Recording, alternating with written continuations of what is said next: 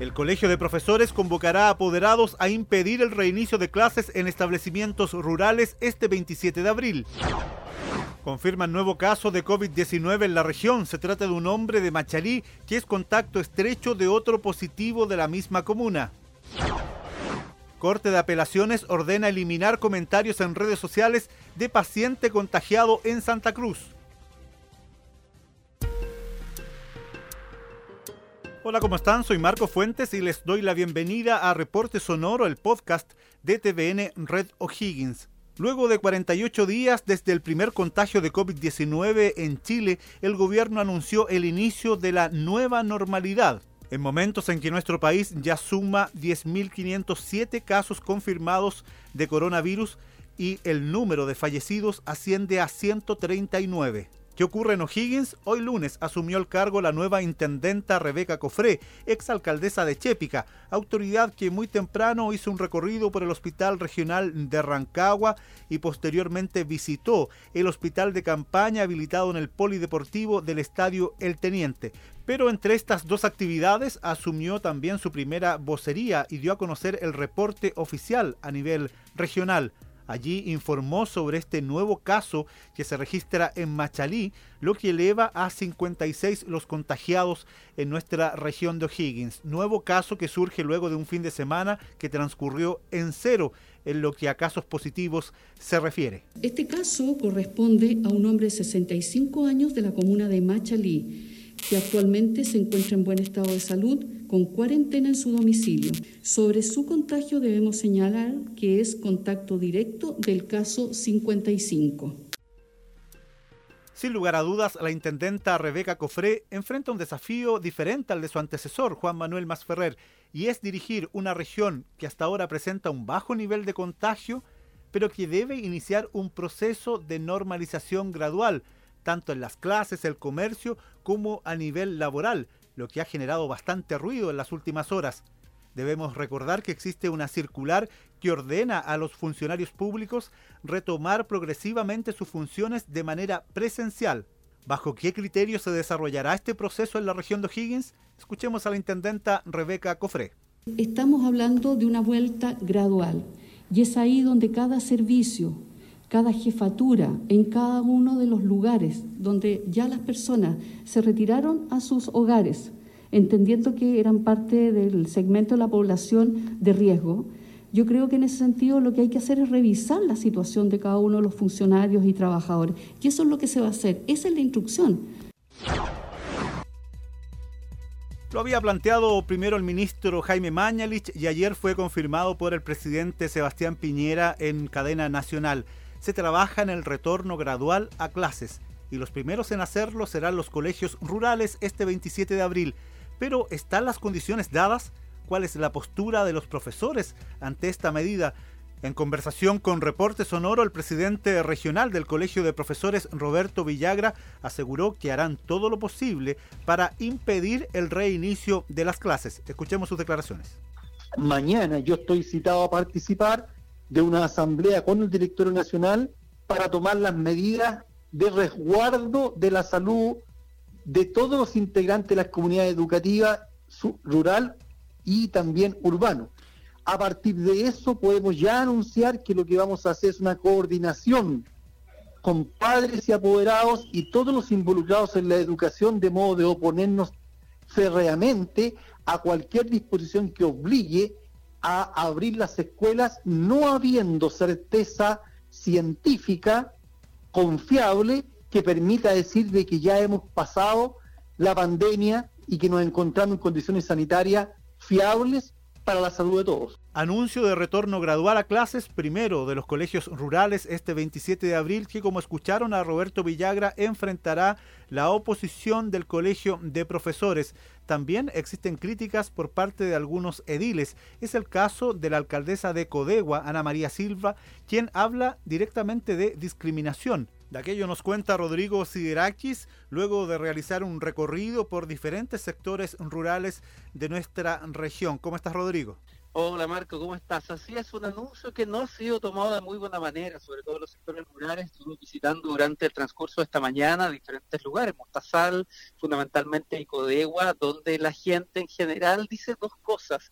Una, que pese a que no hay casos confirmados de COVID-19 en esos lugares, eh, eso no da pie para un regreso a clases con normalidad, porque ellos tienen temor a que se genere, por supuesto, algún foco de contagio. Y por otra parte, existe también una, una situación que se relaciona directamente con una desigualdad que dicen ellos entre las zonas urbanas y las zonas rurales, porque las zonas rurales tienen que asumir la responsabilidad de retornar a, clases. Pero también hay un tercer punto, Marco, que es bien interesante. Ahí tiene que ver que lo descubrimos hoy día en el reporteo, que todas estas propuestas de, de estudios a través de Internet, de, de programas eh, a través de la web para realizar estudios no siempre se está realizando en las zonas rurales porque no tienen las factibilidades técnicas ni de computadores ni de wifi para poder realizar las tareas. Incluso una señora nos, manifestaba que andaba con, sus hijos que tienen que leer los libros nomás, algunos son eh, tienen más actitud o más ligereza para el aprendizaje y otros no, y que se le ha tornado bastante complejo tener a los niños en casa. Te invito a escuchar algunas declaraciones eh, que obtuvimos eh, de la alcaldesa de Codegua es bastante drástica respecto a esta determinación de que en un futuro próximo las zonas rurales regresen a clases y también algunos vecinos de Codegua respecto de esta determinación em, de alguna forma de acercar las zonas rurales al principio de las clases durante las próximas semanas. ¿Por qué tienen que volver los niños de las zonas rurales a clases? O sea, los niños de los ricos valen más que los niños nuestros o de las ciudades. No, está mal ahí. ¿Cómo vamos a hacer que vuelvan los niños a clases con esto de la pandemia? Ya. Es absurdo, yo lo encuentro absurdo. Yo por lo menos a mi hijo no los voy a mandar. De ninguna manera. ¿Por qué? Porque como, imagínense, nosotros acá no tenemos contagio todavía. Pero, ¿qué pasaría si con uno caiga?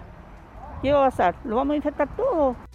Rodrigo, ¿existe claridad respecto a este retorno gradual a clases en sectores rurales de la región donde sí existen casos confirmados de COVID-19?